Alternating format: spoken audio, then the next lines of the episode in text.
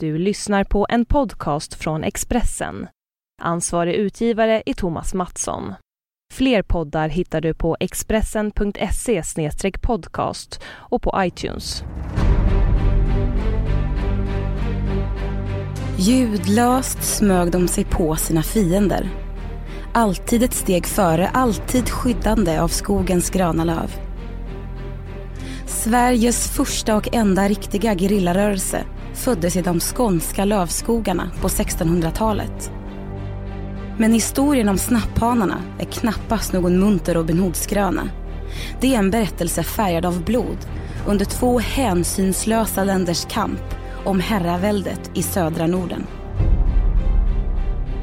Du lyssnar på Expressen Dokument om Sveriges blodiga historia. Del 2, Frihetskrigarna av Daniel Lagerqvist. Jag som läser heter Sofia Börjesson.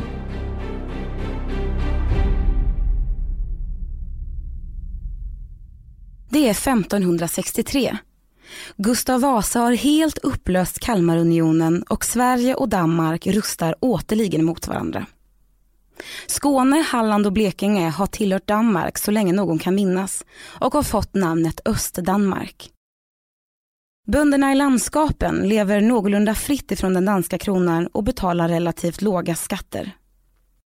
I de nordöstra delarna som täcks av lummig skog lever oftast flera familjer tillsammans på stora gårdar och i söder frodas säden på de stora fälten.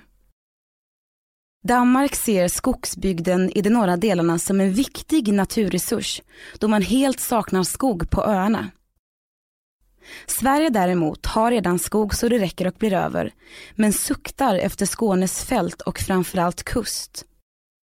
För att dominera Östersjön är det ytterst viktigt att kontrollera de tre danska landskapen. Så i augusti 1563 smäller det och Nordiska sjuårskriget bryter ut. Danmark och Kristian II förklarar krig mot Sverige vars kung heter Erik den XIV, son till landsfaren och befriaren från Danmark, Gustav Vasa. Danmark tar snabbt Älvborgs fästning och skär därmed av Sverige från så gott som hela västkusten. Erik den XIV kontrar med att göra räder ner i Skåne, Blekinge och framförallt Halland.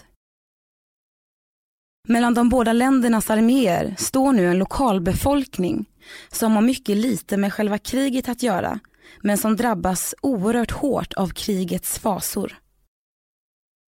Danmark krävde av bönderna att stå emot och strida mot svenskarnas tungt beväpnade arméer men de insåg snart att det inte gick. Bönderna hade sin skörd och gård att ta hand om vilket var viktigt eftersom den maten även skulle mätta de danska soldaterna. Istället upprättades speciella förband med friskyttar som bönderna fick betala för. De första kända snapphanarna var födda.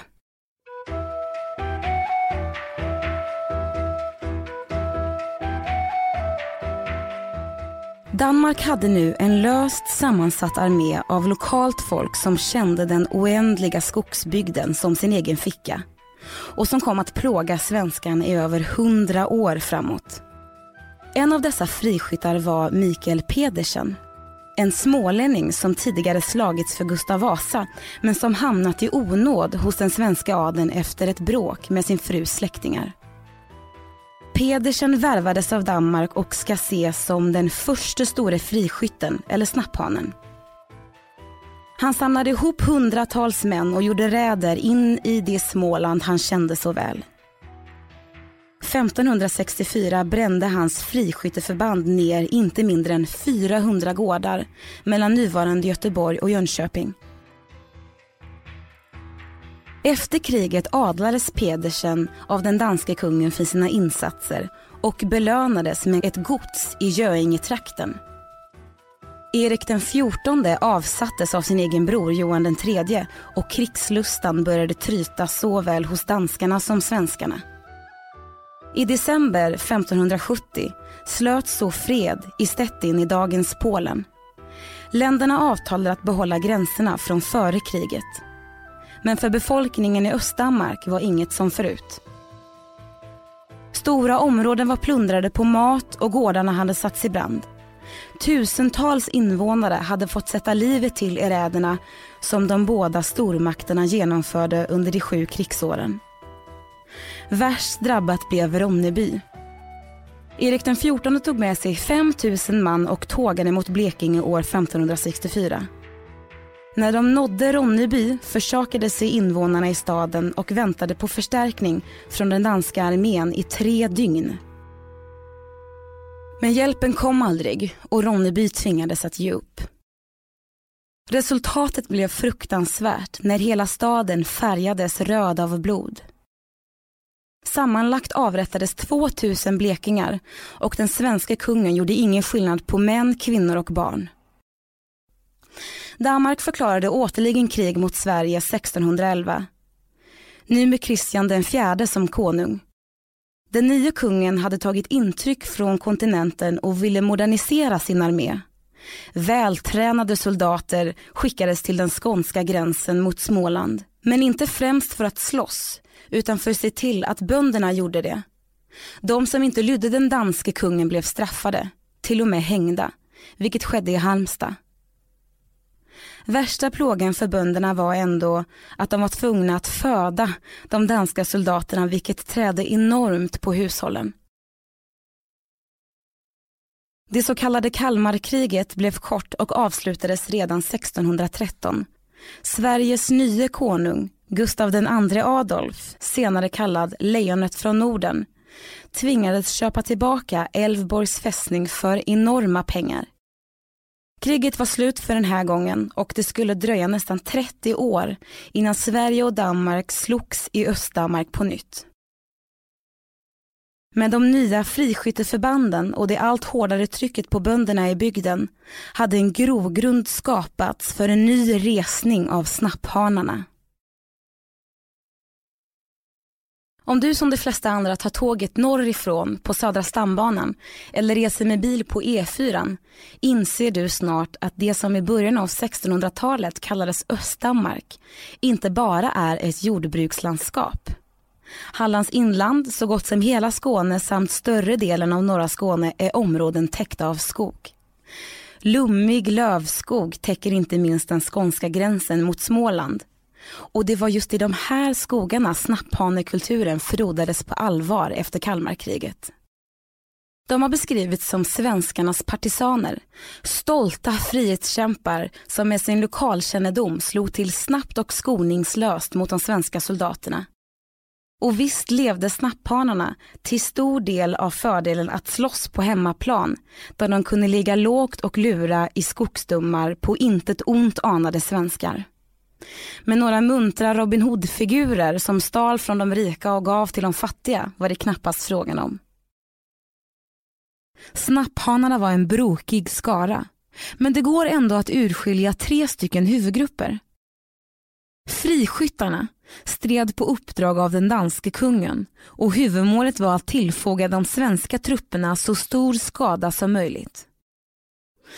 Detta gjorde de genom blixtsnabba punktinsatser inte sällan när den svenska armén färdades på någon av de få större vägar som fanns mellan Småland och Skåne under 1600-talet.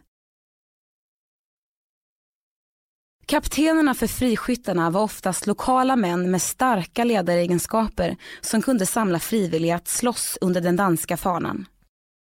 Belöningen var sold, en förutbestämd summa pengar som varje stridande man fick. Därav namnet soldat. Nästa grupp snapphanar bestod till stor del av traktens bönder.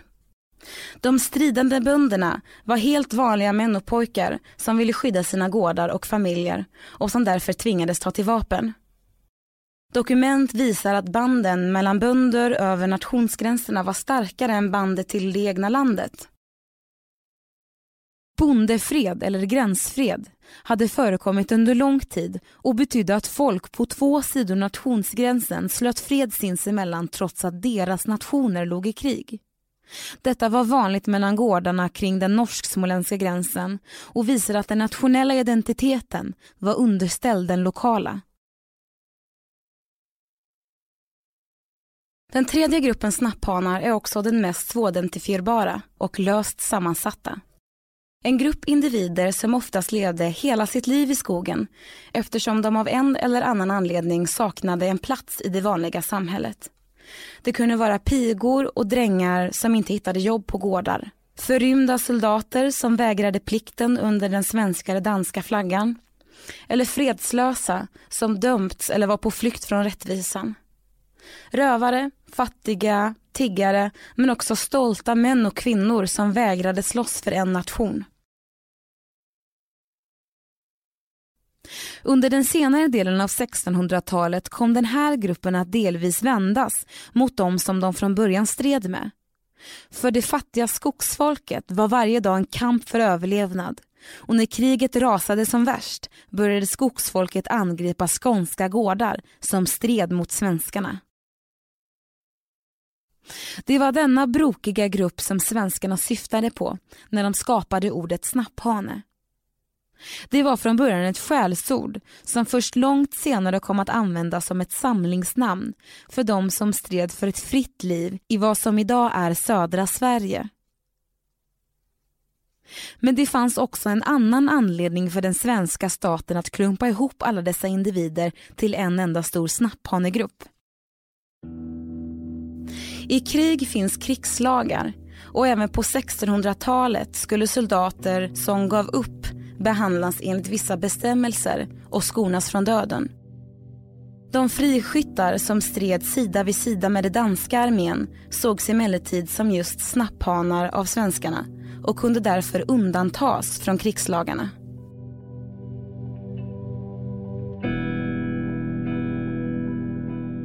Därmed var det fritt fram att avrätta tillfångatagna snapphanar som straff för att de satt sig upp mot den svenska överheten. Ute i Europa rasade sedan 1618 det 30-åriga kriget och såväl Danmark som Sverige var starkt involverade i de blodiga striderna. Den danske kungen Kristian IV gick in på allvar i kriget 1625 men drabbades ganska så snart av betydande förluster, både ekonomiska och militära. Samtidigt erövrade Sverige allt fler landsområden i Tyskland och idén växte att anfalla Danmark från två håll. Precis som tidigare var det kusten mot väst och passagen vid Öresund som fick svenskarna att planera fälttåget mot Danmark. Det dröjde dock till 1644 innan Sverige satte planerna i verket. Fältmarskalk Lennart Torstensson gick in i Danmark från söder och erövrade snabbt hela Jylland medan Gustav Horn tågade från Värnamo söderut och snabbt belägrade så gott som hela Skåne. De två stora städerna Malmö och Kristianstad var dock fortfarande i danska händer. Nu tog den danske kungen själv med sig 10 000 fotsoldater och 4 000 ryttare över sundet för att försvara Malmö. I slutet av september drabbades så Gustav Horns och Kristian XIVs arméer samman. Sverige segrade och tvingade fram freden vid Brömsebro sommaren 1645. Danmark var stukat och tvingades överlämna Gotland, Jämtland, Härjedalen samt ön Ösel i Östersjön till Sverige. Dessutom skulle Halland tillhöra Sverige som pant för svensk tullfrihet i Öresund och möjligen kunna köpas tillbaka av danskarna efter 30 år.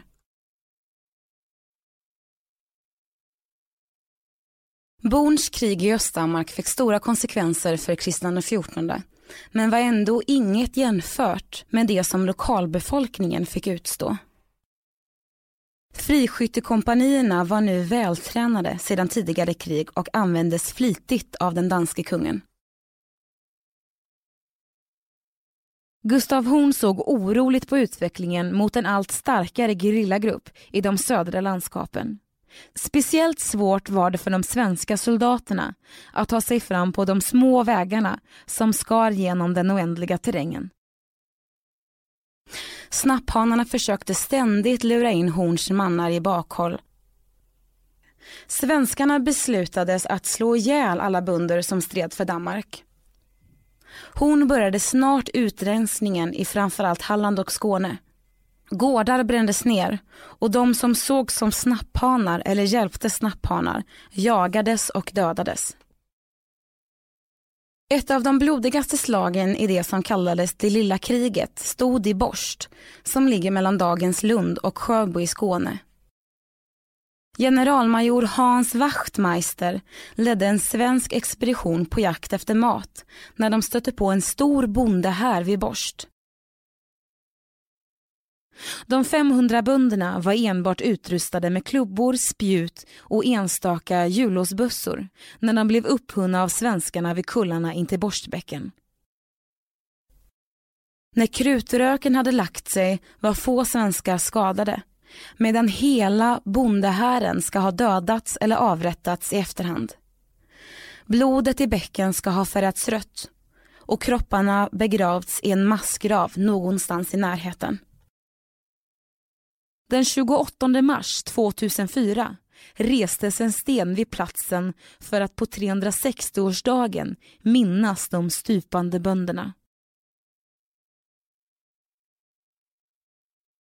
Snapphanarnas blixtattacker och kamp mot överheten har skapat mängder av myter och berättelser i södra Sverige. Deras liv i skogen där de gömde sig undan skatteindrivningarna väcker fortfarande nyfikenhet och förundran. Alla berättelser är sannligen inte goda. Det sägs bland annat att snapphanarna inte drog sig för att döda småbarn och att man också hängde äldre kvinnor upp och ner i träden med huvudet i myrstacken. Snapphanarnas förmåga att undvika den svenska armén trots numerärt och militärt underläge skapar också historier om att de i själva verket var odödliga. Övernaturliga varelser som likt varulvar bara kunde dödas med en kula av silver. Från att ha setts som ett rövarpack förändrades långsamt synen på snapphanarna och när hela Skånes Edvard Persson spelade in filmen Snapphanar 1941 togs den emot som en film om en sann frihetshjälte. Persson och hans söner är den frihetstörstande familjen Grimme i filmen som tog speciellt väl emot i det ockuperade Danmark som såg Persson som en förebild i kampen mot Hitlers Tyskland. 2006 visade SVT dramaserien Snapphanar där Nils Geting får se sin familj dödas av svenskarna med friherre Johan Gyllenstierna som den store skurken. Geting lovar att hämna sin familjs död och drar ut på rövartåg mot Sverige tillsammans med andra snapphanar som vill se ett fritt Skåne. Serien fick stark kritik av historiker som förklarade att bönderna under den här tiden inte använde uttrycket Skåne om sin bygd. Dessutom var ordet snapphane ett nedlåtande uttryck som svenskarna använde om gruppen och inget som de själva kallade sig. Den person som satt tydligast avtryck inom litteratur och film är Sven Poulsen, även kallad Göingehövdingen. Filmen med samma namn kom 1953 och byggde i sin tur på August Cederborgs roman Göingehövdingen och snapphanare från 1889. Även Danmark har valt att porträttera Sven Poulsen i serien Göingehövdingen 1992 med den kände skådespelaren Sören Pilmark i huvudrollen. Den verklige Sven Poulsen föddes troligen runt 1610. Enligt traditionen växte han upp i Verum socken i norra Skåne. Bara några mil från den svenska gränsen som då gick mellan nuvarande Småland och Skåne. Under kriget 1643 till 1645 befordrades Poulsen till Fenrik och ingick i ett kompani som stred för Danmark. Efter freden i Brömsebro slog han sig ner i Laholm i södra Halland. Poulsen kom dock i ekonomisk knipa och valde därför att lämna Laholm för att erbjuda Danmark sina tjänster. Han blev då ledare för en specialstyrka och värvade bönder som av olika anledningar vägrat inställa sig i den svenska armén. Huvuduppgiften var att opera i gränserna mellan Halland och Skåne och attackera svenska trupper och gårdar från basen på Hallandsåsen. Senare tog sig Pulsen över till Själland och fortsatte där att rekrytera bönder till sitt kompani. När Karl X Gustav senare gick över Stora och Lilla Bält och hotade hela Danmark var Sven Poulsen med och bidrog till att Danmark inte helt krossades av svenskarna. Efter kriget belönades Göingehövdingen med en gård i Danmark där han levde till sin död 1681. I närheten av gårdarna finns idag en minnessten över Sven Poulsen med följande text. Vid denna sten minns vi Göingehövdingen Sven Poulsen för trohet, mod och dåd för fäderneslandet under svenskkrigens onda dagar.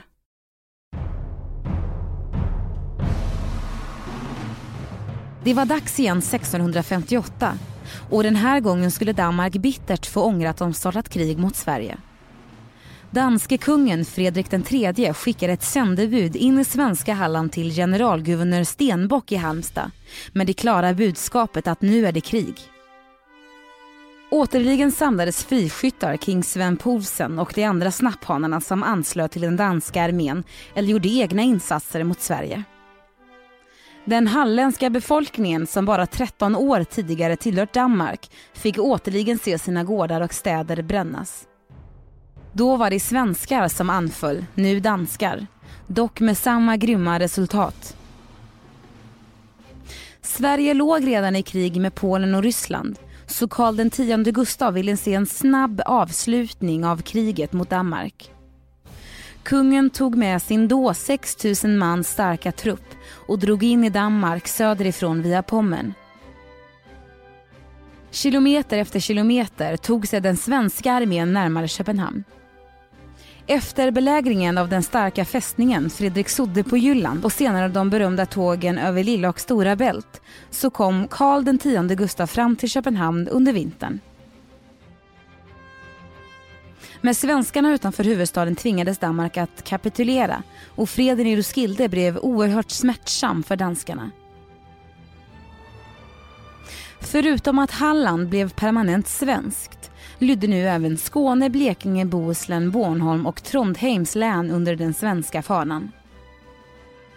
Den svenske kungen krävde också Island och Färöarna men fick nöja sig med de nämnda danska områdena.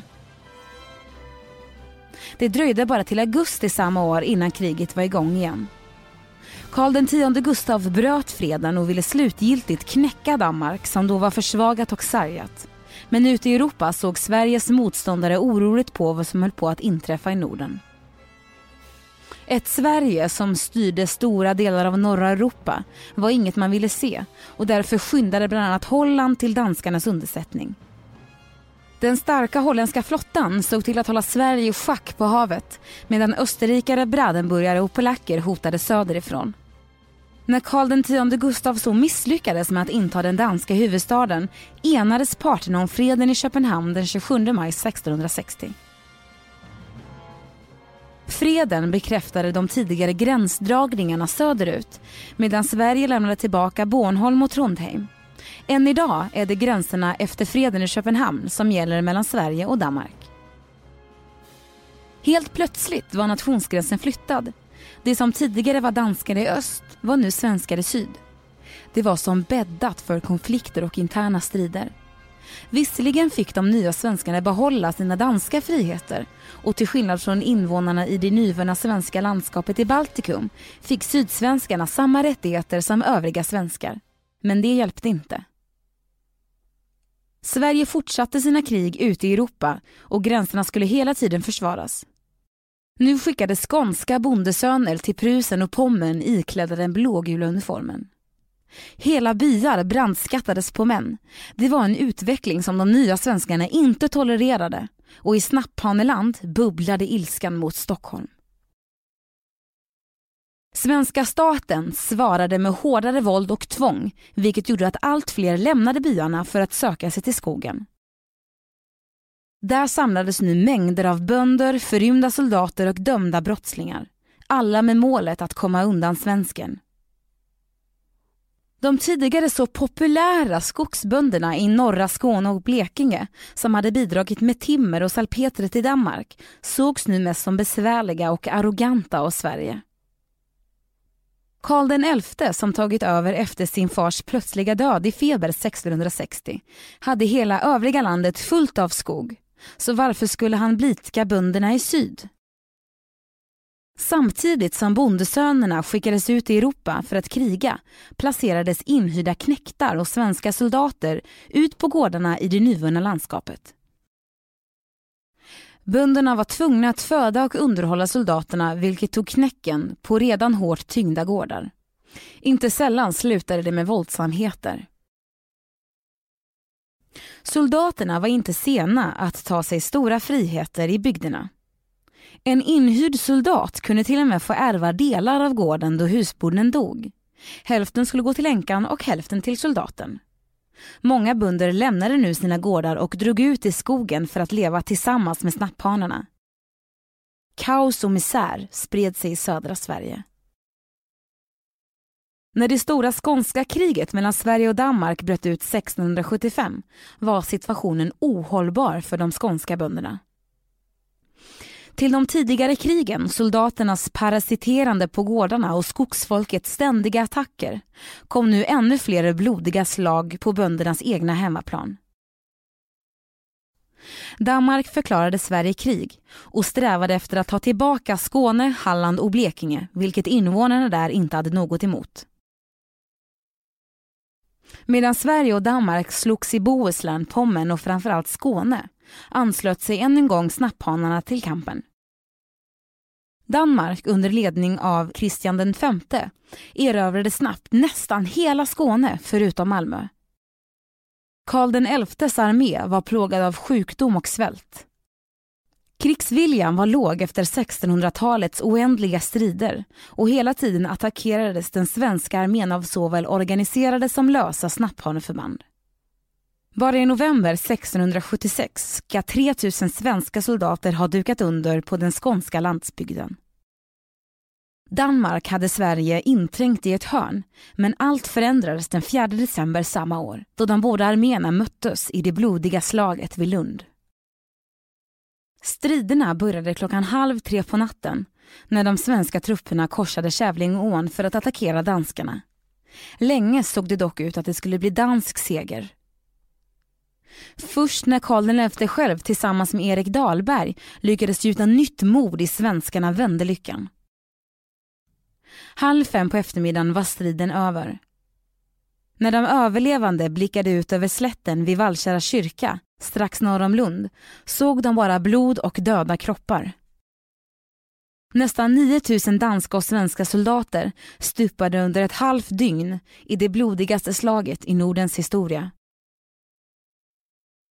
Freden slöts den 26 september 1679 och ledde inte till några landsmässiga förändringar. Snapphanarnas härningar mot svenska trupper och gårdar kulminerade under skånska kriget. Trycket blev hårdare och hårdare mot de nyblivna svenska bönderna. Och när mönstringsorden kom var det många som valde att fly till skogen och ansluta sig till snapphanerörelsen. Det är svårt att avgöra hur stora grupperna var. Men förband med hundratals män ska ha förekommit. Den svenska armén fruktade att snapphanar skulle dyka upp bakom varje kulle. Snapphanarnas enskilt största framgång var Loshultskuppen, bara kilometer från den småländska gränsen mellan Osby och Älmhult. Vid en hastig reträtt hade Karl XIs krigskassa lämnats kvar i Loshult. Något som bönderna och således även snapphanarna var väl medvetna om. Krigskassan bestod av 30 000 daler i massiva kopparplåtar. Något som i dagens penningvärde motsvarar tiotals miljoner kronor. I juli 1676 kunde sex Göingebönder inte längre motstå frestelsen att råna självaste kungen. De begav sig till Landskrona där en större dansk här fanns inkvarterad. Bönderna visste att den danske kungen Kristian V inte gillade privata aktioner mot svenska kronan och de tog därför i hemlighet kontakt med enskilda soldater. De fick med sig 14 soldater samt en trumpetare och började nu vandringen norrut mot Loshult. På vägen anslöt sig allt fler snapphanar mot löfte om rikedom. När truppen grupperade sig för strid ska uppbådet ha varit ett av de största under snapphanetiden. Beväpnade med bössor, hackor och spjut överraskade bönderna de få svenska soldater som fanns kvar i Loshult. Plundrarna började nu roffa åt sig så mycket som de bara kunde bära. Men plåtarna var tunga och otympliga att frakta så endast en del av krigskassan forsades därför bort av snapphanarna. Vad som hände med resten är oklart. Senare tillsattes en kommission för att utreda Loshultskuppen. De som sa sig vara skyldiga till kuppen beordrades att betala tillbaka. De som inte hade plåtarna kvar fick sina gårdar plundrade och brända. Men trots kommissionen och den bryska behandlingen hittades aldrig den största delen av krigskassan. Troligtvis ligger den nergrävd och gömd någonstans i trakterna kring Loshult och Emhult. Så sent som 1996 hittade ett fotbollslag tio koppar plåt när de planterade skog utanför Älmhult. Efter slaget i Lund blåste krigsvindarna i Sveriges favör. Men samtidigt ökade problemen med de attackerade snapphanarna som de i Loshult. Karl XI sökte hitta en permanent lösning på problemet. Han insåg att de tidigare försöken att förinta snapphanar på slagfälten inte skulle lyckas. Skogsfolkets skicklighet i lövskogen var erkänd och därför valde kungen en annan väg i det som kom att kallas Gyllenstiernas edkrävartåg. Kungens trogne rådgivare Johan Gyllenstierna drev runt från by till by och krävde att invånarna skulle förklara sin trohet till den svenska kungen. De som skrev på lovades skydd mot danske kungen och snapphanarna medan de som inte löd avrättades eller straffades på annat sätt. Men Gyllenstierna och Karl XI gick mycket längre än så. Om en snapphane hittades i socknen ställdes alla män upp varpå svenskarna sköt var tionde i ledet. Dessutom skulle socknens alla bönder betala böter för att ha gömt snapphanar. Om en svensk angreps hängdes var tredje man i socknen. Allt för att få stödet till snapphanarna att minska. Ett fruktansvärt terrorvälde spred sig i byarna och bönderna pressades hårt från svenskar och danskar som båda krävde böndernas lojalitet. Klyftan växte mellan de som pekade ut snapphanar och de som stödde skogsfolket. Samtidigt fortsatte Gyllenstierna sitt edkrävartåg och brände allt det som man ansåg var snapphanefesten. Men det var inte bara svenskarna som plågade bönderna. I juni 1677 fick friskyttarna fullmakt från den danske kungen att plundra byar och gårdar i det som numera var Sydsverige. Svenskar, danskar och snart även hungriga snapphanar plundrade och brände nu alla byar i södern. Det var ett fruktansvärt högt pris som de skånska, blekingska och halländska invånarna fick betala under de fyra krigsåren. Värst drabbades ändå Örkened, nära gränsen mellan Skåne och Blekinge. Socknen var känd för att innehålla mängder av snapphanar och vid Gyllenstiernas edkrävartåg kunde få invånare här svurit den svenska kungens trohet.